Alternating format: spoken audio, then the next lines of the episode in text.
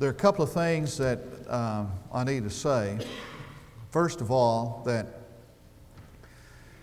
that you the theme of the central person character or theme of the Old Testament is Jesus. And amazingly uh, enough, the main character in the Old Testament is Jesus.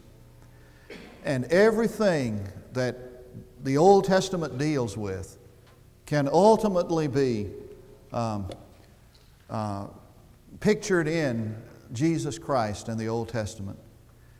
So that these Jews who um, grew up and wandered in the wilderness um, had these illustration after illustration of what the Messiah, what Messiah would be when he came what the Lamb of God would be when He came, what the Savior of man's sin, ultimate sacrificial Lamb, would be like.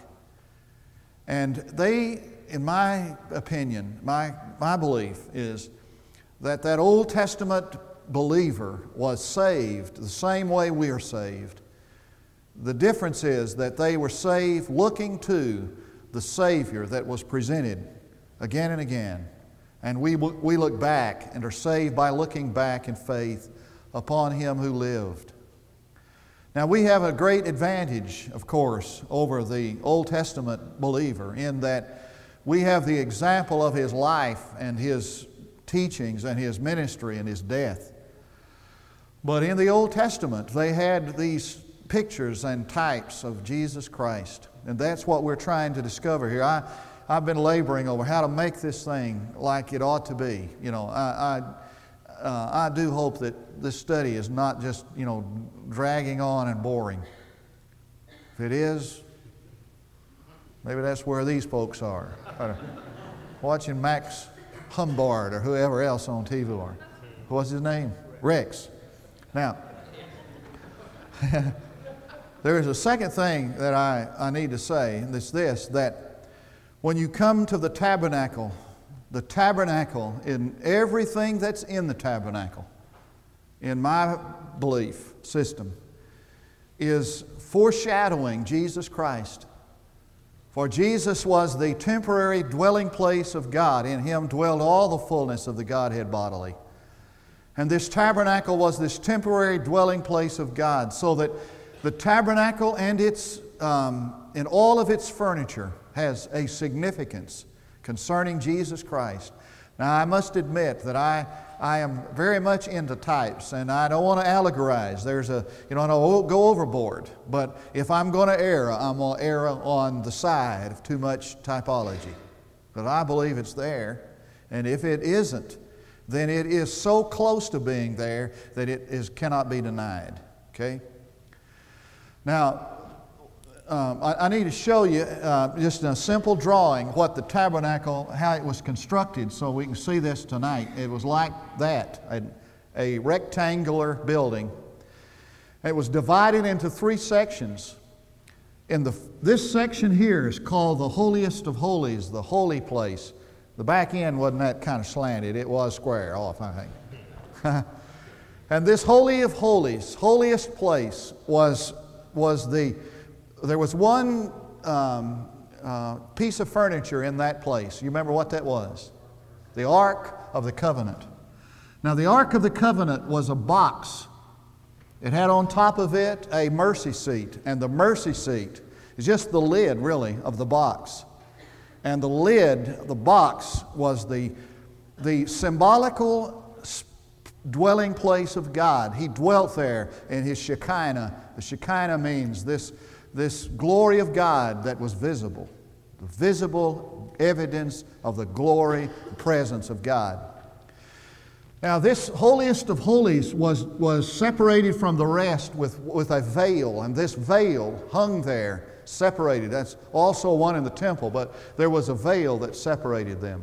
Now, the high priest was the only person who went into the holiest of holies, and he, once a year, so that nobody else ever went in this place where God was dwelling except the high priest once a year on what we know now as Yom Kippur, the Day of Atonement. And there's an elaborate ritual that he went through. That's another study. This section here is called the holy place. And that place was where the priests of the Levites, the priest, ministered every day. And there were three um, pieces of furniture in the holy place. Just the priest went in here, but every day he ministered there. And there are three um, uh, pieces of furniture in there. There was what is called the table of the showbread. We're going to talk about these tonight. The table of the showbread. There was the gold, there was the, the uh, candelabra, the candlestick, the light of that room. And then there is some debate about this other uh, piece of furniture, but most agree that it, there was a third piece of furniture, and it was called the brazen altar or the altar of incense. And it was stationed, it was placed right at the veil before the holiest place. And then there is this outer court where the people brought their sacrifices. These, this is where we are tonight, in this position right here. And the instruments that are there, the, the, the pieces of furniture, are highly significant the table of showbread, the candlestick, the light, and the altar of incense. So let's look at, first of all, the table of showbread, verses 30, 23 through 30. And you shall make a table of acacia wood, two cubits long, one cubit wide, one and a half cubits high. And you shall overlay it with pure gold, make a gold border around it, gold crown around it. Remember, gold is the symbol of God, the symbol of, the, of deity, of the, of the divine. And you shall make for it a rim of a handbreadth around it. Now, every, every um, aspect, every uh, piece of information about this tabernacle and everything that goes in it is extremely significant. There's not a word that's not important.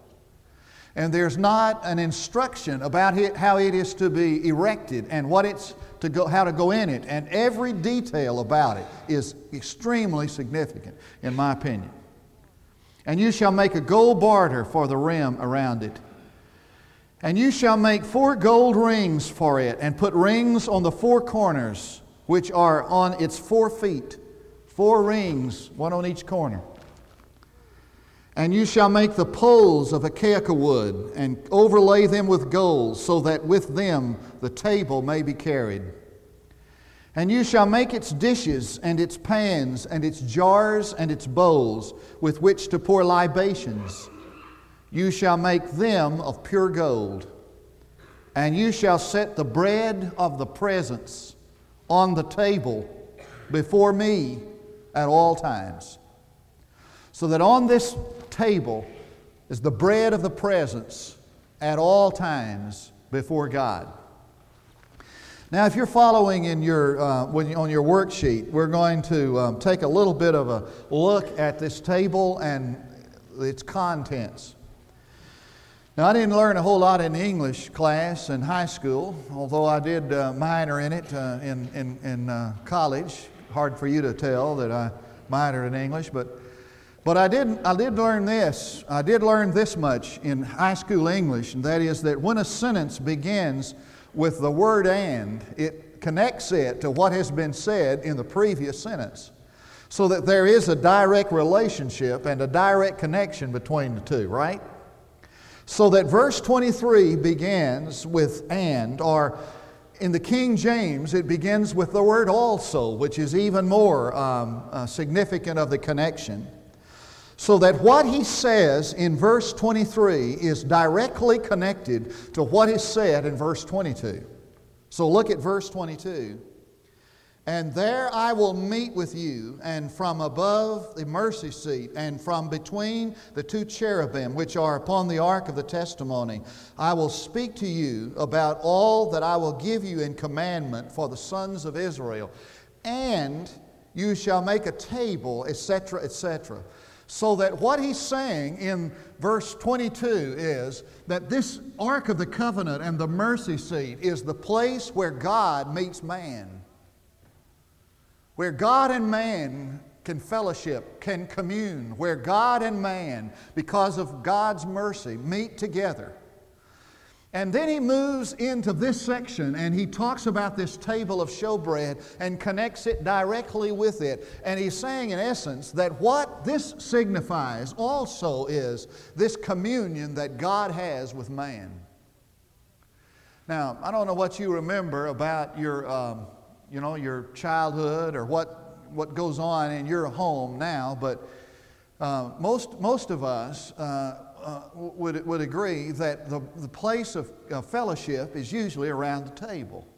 Now, that's getting to be a hard thing to do, you know. Uh, uh usually it's a table in front of the TV, you know, while we're eating, watching TV. But, but I, I, I, have a, you know, a feeling that most of us, you know, at some time during the year, maybe at holidays or whatever, have sat around the table to, to, to have commu- fellowship with one another. As a matter of fact, in the first in 1 corinthians chapter 10 this table of the lord is connected directly with this communion that man has with god and what he's saying in essence is that what this symbolizes here this this one who is pictured by this table of showbread is the one that makes it possible for a man to commune with god have fellowship with him and it's like such communion that you would have with your family as you sat around the table. And the relationship that, that, that man and God are going to have is a relationship that, that is as deep as the fellowship that comes to, to a family around the table.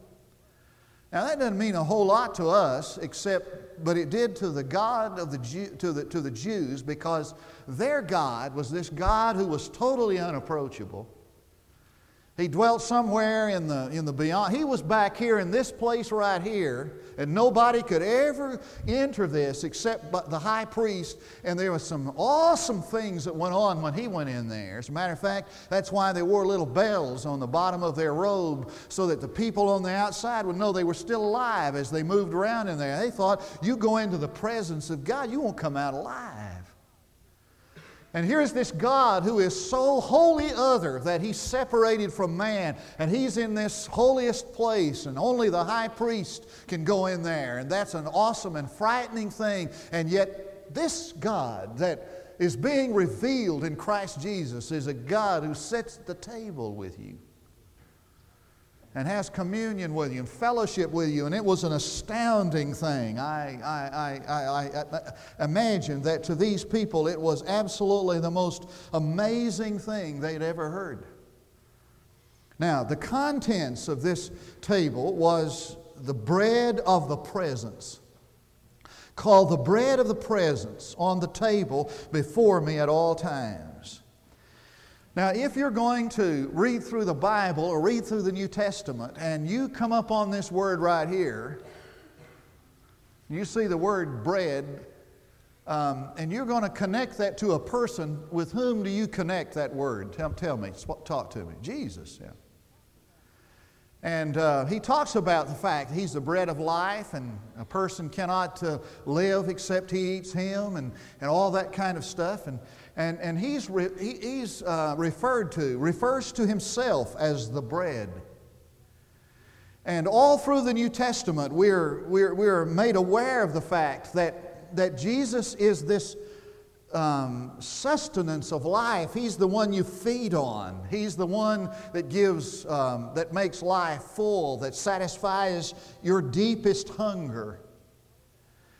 And here's this bread on top of this table and, and symbolizing this communion with God, Jesus, who not only allows us to have communion with the Father, but He satisfies our deepest needs. And He's called the bread of the presence, literally, the bread of faces. The bread of faces. Which suggests that, that when you sit at this table, because of Jesus Christ, you have a face to face relationship with God. You can talk to Him face to face. He's the bread of the presence. Now, there's a couple of things that are about this bread. There are, there are 12 loaves, 12 uh, cakes of bread on, on this table. I'll put six there, and you know there are 12. Anybody have any idea what that symbolizes? 12 what? There are 12 what? 12 tribes. And this bread is, is, is there. There are 12 uh, pieces of 12 cakes of bread to, to, to suggest that the, the, the 12 tribes, that he is the one who gives fulfillment to, the, to all God's people, and he is the one who enables God's people to have fellowship with him. Now, he told, him to, he told them to do this. He told him to put a border around the table and that border is a crown, a crown of gold, and then he's to make a, a rim around the table a hand's breadth. Now, I don't know how far to stretch to take this, but, but I want to take it at least this far. When, when you've got the bread on the table and it's sitting on a table and there is a, there is a rim around the table a hand's breadth, it's there for security. It's there for security. I don't know how difficult it is for us to, to come to the Bible and, and, and, and, and find evidence of the security of God's people. But let me tell you what, it's in, on every page. That He who, rep, who is represented here and these people who are His, that are in Him here and are represented in Him here, are secure there. I don't know whether you see this or not, but what I see there is this evidence of the security of the believer. That what is God's in Christ Jesus will, not, will never be lost because he's, they, ha, they are surrounded there with this divine presence. And he tells them to take, put, pole, put rings on this table and have poles by which to carry it. And he's speaking of the provision which God made for his people in Christ while they passed through this world. For wherever they went, this bread accompanied them. Wherever they went, this bread accompanied them. And it didn't matter where they were, in the middle of the desert or wherever, the bread of, the, of God, the, the bread of the presence, was always there to feed upon. Always there to feed upon. Now, let me pause to say parenthetically that, that there are going to be um, uh, circumstances and places in this life where you and I will, will find ourselves. They're going to be, um, you know, perilous and difficult. But there's not a place on in this earth, there's not a place under God's heaven you'll ever be. He'll not be there for you for everything you need Him to be. And the provision He makes for your fulfillment in life is a provision that is there wherever you find yourself. All right? So across this wilderness they went, and out into this life they went, and into this, uh, uh, these trials and circumstances they went, and all the time they had with them this divine presence, this bread of heaven that meets every need, every need. Now, verses 31 through 40 talk about the lampstand. Let's take a look at this. Then you shall make a lampstand of pure gold. The lampstand and its base and its shaft are to be made of hammered work. It's to be made of hammered work. It suggests the suffering, the beating um, that was necessary, that, that was required to make this, beating it out of gold and suggest the suffering that um, Jesus would endure. Its cups, its bulbs, and its flowers shall be of one piece with it. And six branches shall go out from its sides three branches out of the lampstand from its one side, three branches of the lampstand from its other side. Three cups shall be shaped like almond blossoms in the one branch, a bulb and a flower.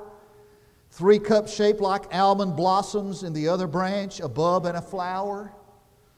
So, for six branches going out from the lampstand, and in the lampstand, four cups shaped like almond blossoms, its bulbs and its flowers.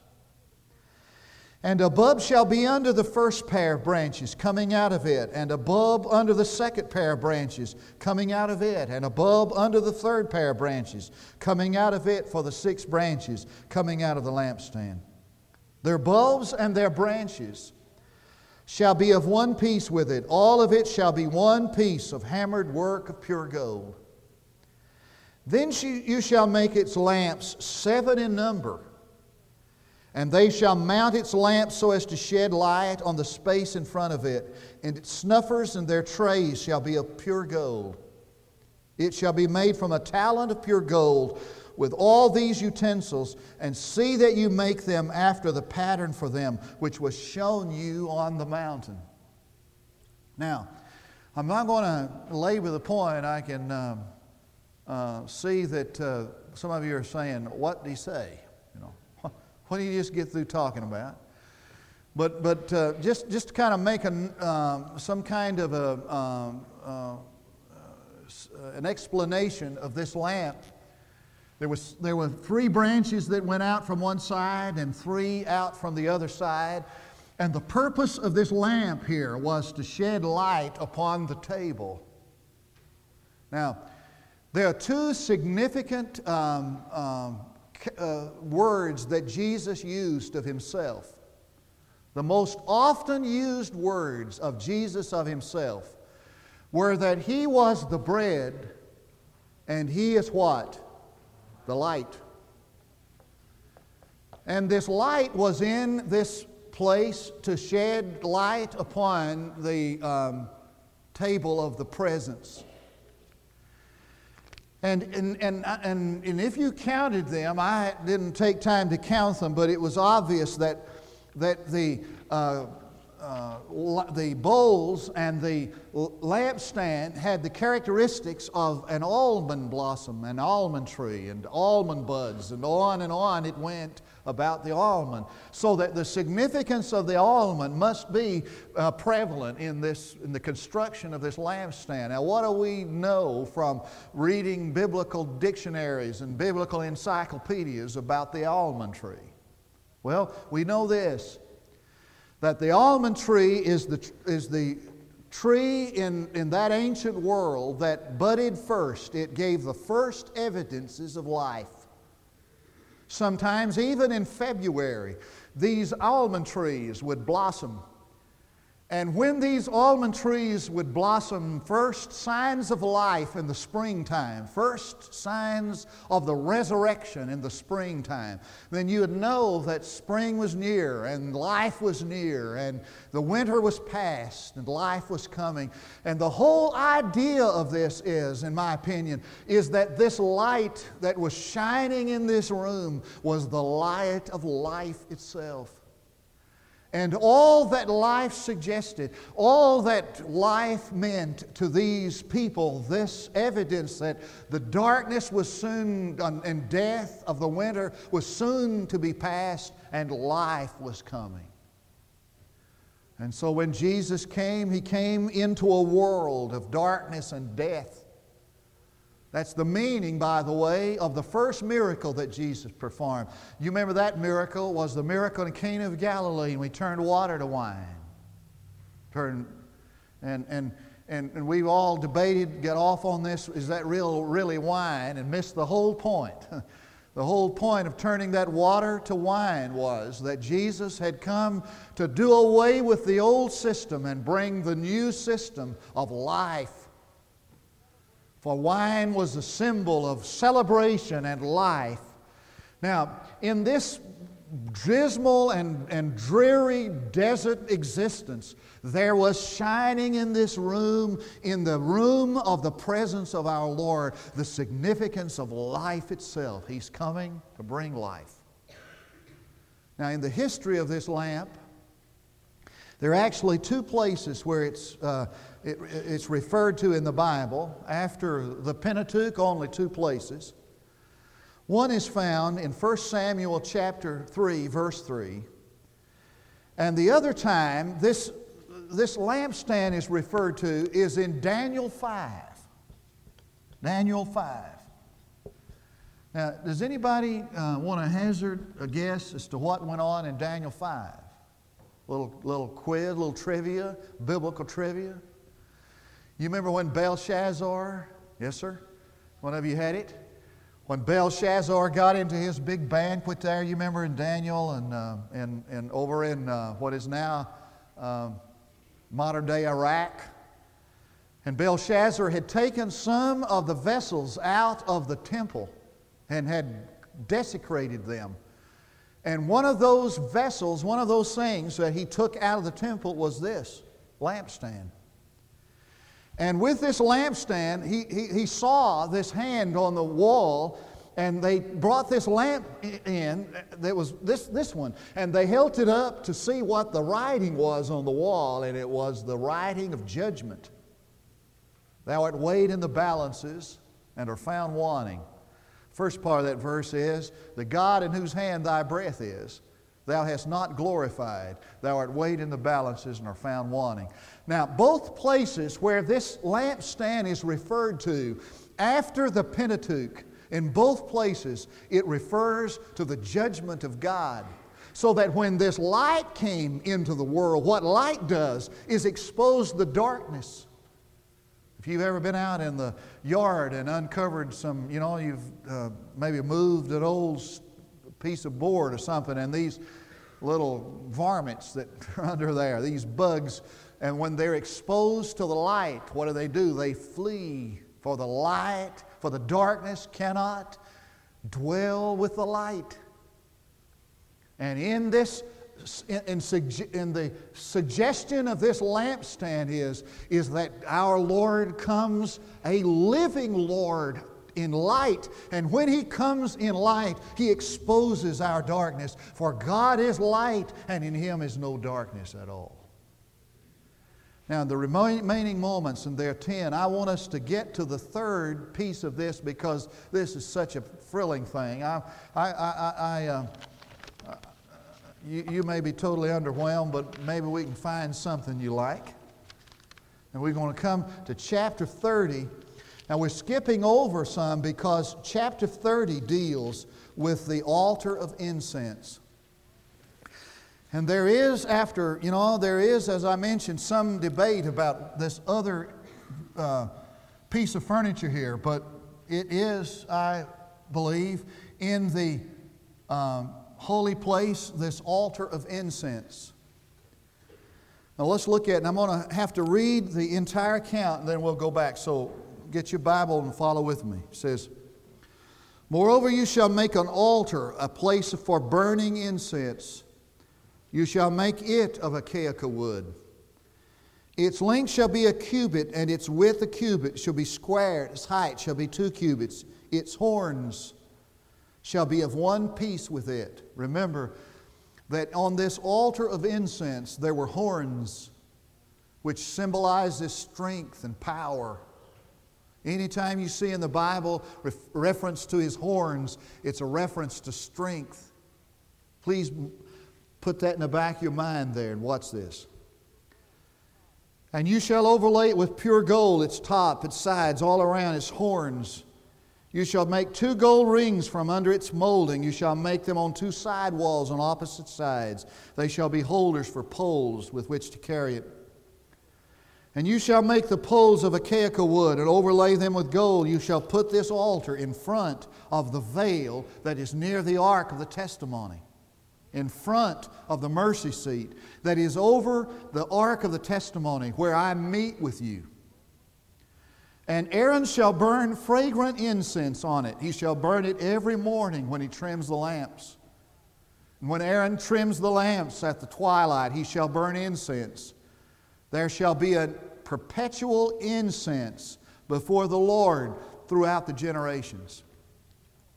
You shall not offer any strange incense on this altar, or burn offering, or meal offering. You will not pour out a libation on it. And Aaron shall make atonement on its horns once a year. He shall make atonement on it with the blood of the sin offering of atonement once a year throughout your generations. It is most holy to the Lord. The Lord also spoke to Moses, saying, Now watch this. When you take a census of the sons of Israel to number them, then each one of them shall give a ransom for himself to the Lord when you number them, that there may be no plague among them when you number them. This, this is what everyone who is numbered shall give half a shekel according to the shekel of the sanctuary. The shekel is 20 gerahs, half a shekel as a contribution to the Lord. Everyone who is numbered from 20 years old and over shall give the contribution to the Lord. The rich shall not pay more, the poor shall not pay less than the half shekel. It's the same price for everybody. When you give the contribution to the Lord to make atonement for yourselves, and you shall take the atonement money from the sons of Israel, and shall give it to the service of the tent of meeting, that it may be a memorial for the sons of Israel before the Lord to make atonement for yourselves. And the Lord spoke to Moses, saying, you shall also make a laver of bronze with its base of bronze for washing. Aaron shall wash itself and himself. There it goes to the end. Now, let me let me uh, have you know give me five minutes of your best attention. There are two altars in this place. One of them is the altar of sacrifice, where sacrifices were brought. Then there was this altar of incense and this altar of incense contained this uh, fragrant incense that, that rose up, that ascended up before the presence of God daily. And every day, the priest, when he went into this place, he put this incense that rose up into the, into the uh, uh, presence of God. Now, there are some who suggest there are uh, various interpretations of this. Many who believe that all of this represents Jesus would say that this altar of incense represents his intercession on our behalf as well as his praises.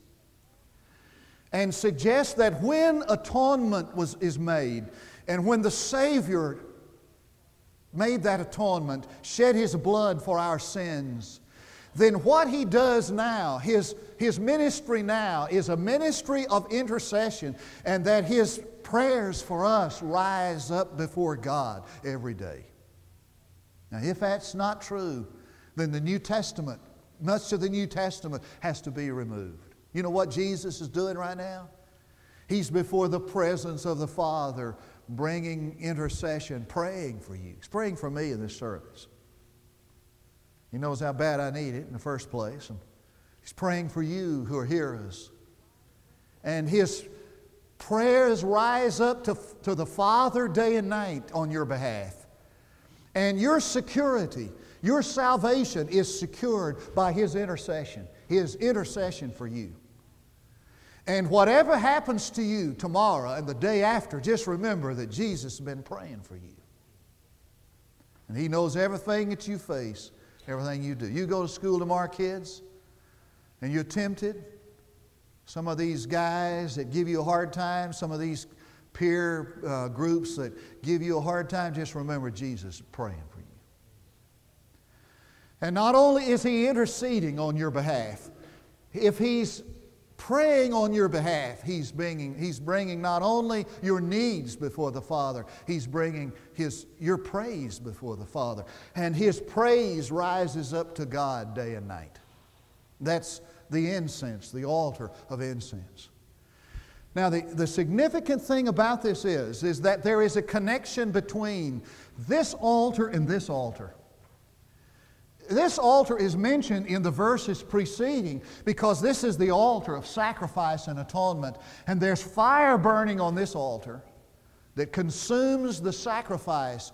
And they took the fire from this altar and, and ignited this altar that burns the incense. Because what happens over here as Jesus intercedes on your behalf is because of what happened over here when he died on your behalf. And so this altar leads to this altar.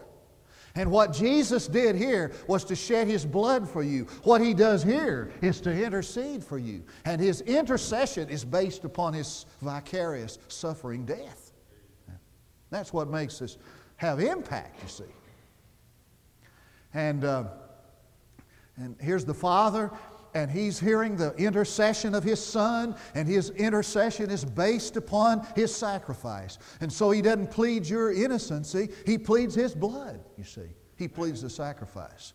And that's what brings the impact of this. Okay. Now, there's, a second, there's something else about this that gives a little bit of uh, trouble, and that's this, this uh, uh, payment of atonement. Did you notice everybody? He numbers everybody. Now, why would you number your people? Well, I've got some books in my library. If I number them, I number because they belong to me and I want to check them out. I, I, I used to uh, pastor uh, ranchers and, and, and, and, farmers out in West Texas, and they'd go out about every day and count the cows. You know. And uh, they, they enjoyed that, you know. Still do, you know. And uh, some of the guys that have cattle here, I know he said, Well, I went out and counted my cows. Well, you know, one, two, it's counted, he numbered them. And didn't count their neighbors, I've noticed. They just counted their own, you know, and, and, and it, was, it was a part of their ownership. These are mine, so I count them. And uh, you have uh, these people numbered. That's why the book of Numbers is there. Is that the numbering is the uh, the significance of the numbering was to point out ownership, okay? So that he said, after these people are numbered, that is, after these people are mine, they're to bring this atonement uh, payment. The atonement payment was a, verse 13, a half a shekel. The shekel is 20 gerahs. A half a shekel would be, half of 20 would be how much? My scholars here, front row, be 10 10, yeah, 10 gerah, half a shekel. Uh, if, if, if, a shekel is 20, half of it would be 10. Is that, is that right? Am I, am I, okay, 10. Now, 10 is a significant number to the Jew. The Jews, the numbers, Jewish numbers are highly um, symbolic and highly significant. There are, um, uh, 10 was the number, watch this, 10 was the number that symbolized completion. Completion. If a person was complete, he had 10 fingers on his hands, he had 10 toes on his feet. 10 is a number of completion. That's where you get the number 1,000. 10 raised to the third power. 10 times 10 times 10 is 1,000. It's the symbolical number of the thousand year reign. So you got this completed number 10. Now, the, the atonement payment was to be a payment that was complete in number. I love it. Now, there's only been one payment of atonement that's been complete. That was the payment of atonement that was made 2,000 years ago when Jesus Christ paid the final payment once and for all. Now, what he's saying, I'm, convinced, is this is that now that you belong to God, now that there is you, you belong to God, there is this atonement payment you must make, you must give to God in order because you're His. But He makes the atonement payment available to you. He not only He requires the atonement payment, but He pays the atonement payment for you. Isn't that what the New Testament says? Is that man, because of his sin, is required to pay the price of that sin, which is death. But Jesus paid the price for us so that I present my payment to God for my sin. And the payment I present is the payment God gave me to pay. And that was the payment of His own Son, His own Son's atonement. There's a second thing that's significant here.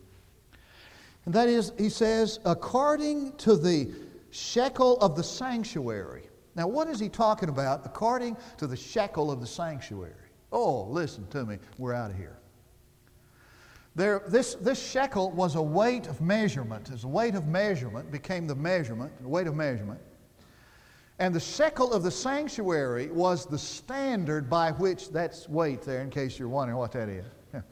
The shekel of the sanctuary was this standard weight of measurement that all other weights uh, were judged by. That is, it, you know, is this really, you know, is this really a, a, a, shekel? Well, let's get the shekel of the sanctuary and see. So they'd bring in the, sex, the shekel of the sanctuary and they'd compare this, this shekel to it to see if it was legitimate because the shekel of the sanctuary was the standard by which all weights and measurements were judged by.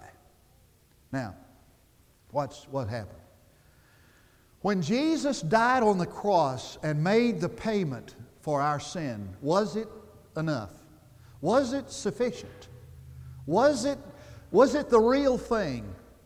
And so God says, okay, we'll take the shekel of the sanctuary and we'll bring it over here and we'll see if this payment Jesus made is accurate, is adequate, is the right measurement, is sufficient for man's salvation. You know what the shekel of the sanctuary was in that analogy? The resurrection of Jesus from the dead. So that when Jesus died, He paid the price for our sin. When He was raised from the dead, God said that price was enough. Hallelujah. And when He raised Him from the dead, that became the standard by which all atonement is, has to be made. That is, when He paid the price for our sin, that was the price paid. That was the price demanded. Was it enough? Yes, it was. How we know it was enough? Because God raised Jesus from the dead. And so, this altar of incense here is an altar that suggests that God demanded the payment of death. Jesus paid it all. And now he has the right to stand before God and intercede as your mediator and intercessor with praise and intercession day and night. And all of this, all of this is pictured in the Old Testament in the, in the holiest place. Anybody have a question or comment? We're going to pray and we're going to be dismissed with that lesson. Hey, let me, let me tell you something. When you want to know about Jesus, you don't have to look in the New Testament to find him. And it's been a, it's, it's a, it's a, it's a thrill to me to be able to come to the Old Testament, the book of the Jews, and see what Jesus is like there. And that's why Jesus said to Nicodemus, is just it is absolutely astounding to Jesus that Nicodemus, a ruler of the Jews, didn't know Jesus. He said, You mean you're a ruler of the Jews and you have all this stuff from Moses and you hadn't seen me there? Because he's there from the beginning, the Pentateuch to the end. Let's pray together. Our Father, we thank you for the marvelous picture, Old Testament picture of Jesus Christ who is our Savior and Lord. Thank you, Jesus, for interceding for us, for paying the atonement price for us, for even now before the Father praying for us. We love you, Jesus, and we praise you and thank you. For it is in your name that we gather, in your name we worship, in your name we pray. Amen. Good night, everybody.